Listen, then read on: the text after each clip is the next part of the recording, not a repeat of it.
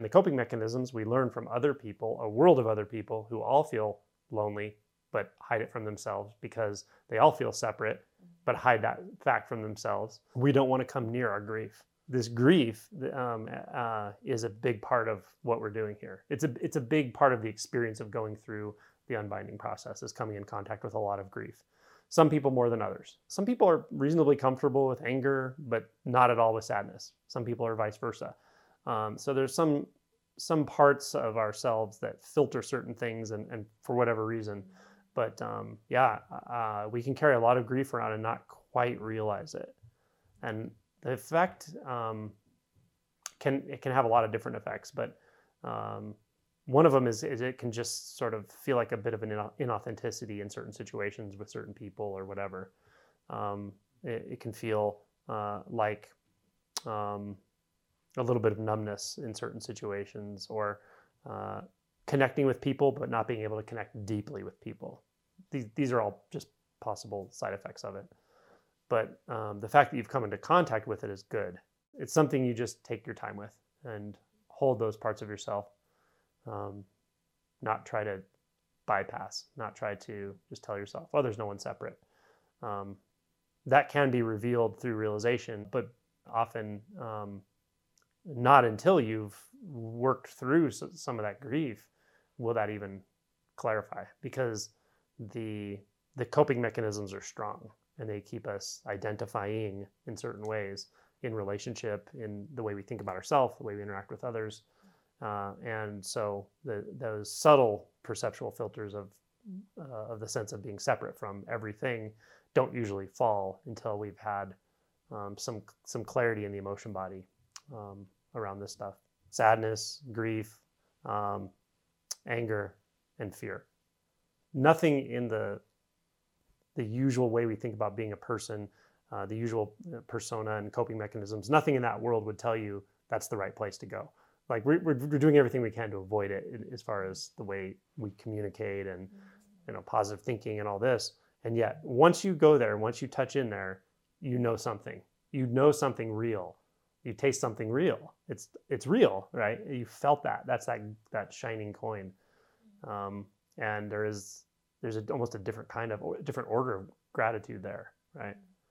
Uh, it's it's it can be intense, it can be daunting, it can be surprising, it can be just heavy emotionally, and at the same time, there's something that's like, oh yeah, okay, this is this is real.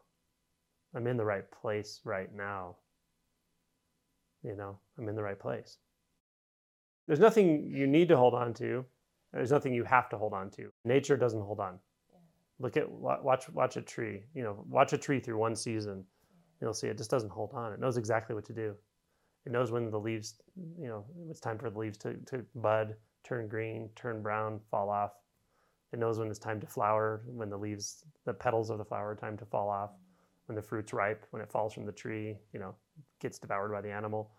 Um, everything happens in its own time. It happens just on time, and nothing, nothing in nature holds on. It's this endless release, and that's it allows the natural cycles to go. So you could say the part of us that wants to hold on, sort of doesn't want to see that. Yeah. Um, but when you touch into that, sort of grief, despair, maybe a little bit of anger, and then fear of just being in that completely raw emotional space again you you well this is my experience. It's like holding on a little bit's hard in that space but letting go completely is not so hard. Um, and then something just says well, thank goodness i did this. Thank goodness i found my way here even though it doesn't feel i wouldn't choose it right? Unlike in the mind. In the mind if you ask a question you get a thousand answers. You get all these intellectual answers and justifications. When you're down here and you ask a question, often you get the answer very simply. You know, and it can be something like, how do I how do I let go here? Or you can ask, what does holding on here feel like? Right? Because you know what this the sadness feels like, you know what the grief feels like. You can feel all these aspects. What does the holding on feel like? You know? And then just move your attention into that, like inhabit the holding and don't do anything specific with it. You don't have to do anything with your experience. It's just about pure experience. Experience is enough, more than enough. and so you may feel a bit of holding somewhere and you, you and you see intuitively you learn how that interacts with grief how that interacts with anger how that interacts with anything else that's there um, it's all about contact here just contact contact very intimate um, process the contact and the acceptance are usually almost one and the same unless there's a massive amount of resistance. Feminine energy is very good here. You know i use the analogy of like you see a if you see a baby a newborn an infant and you know it's not being held and it's crying your natural instinct is to pick it up pull it close to your body feel it. You just you just instinctually feel what it needs. And a lot of times it just needs contact. It needs to feel it needs you to help it regulate its nervous system. These energies are very much like that. They just need to be held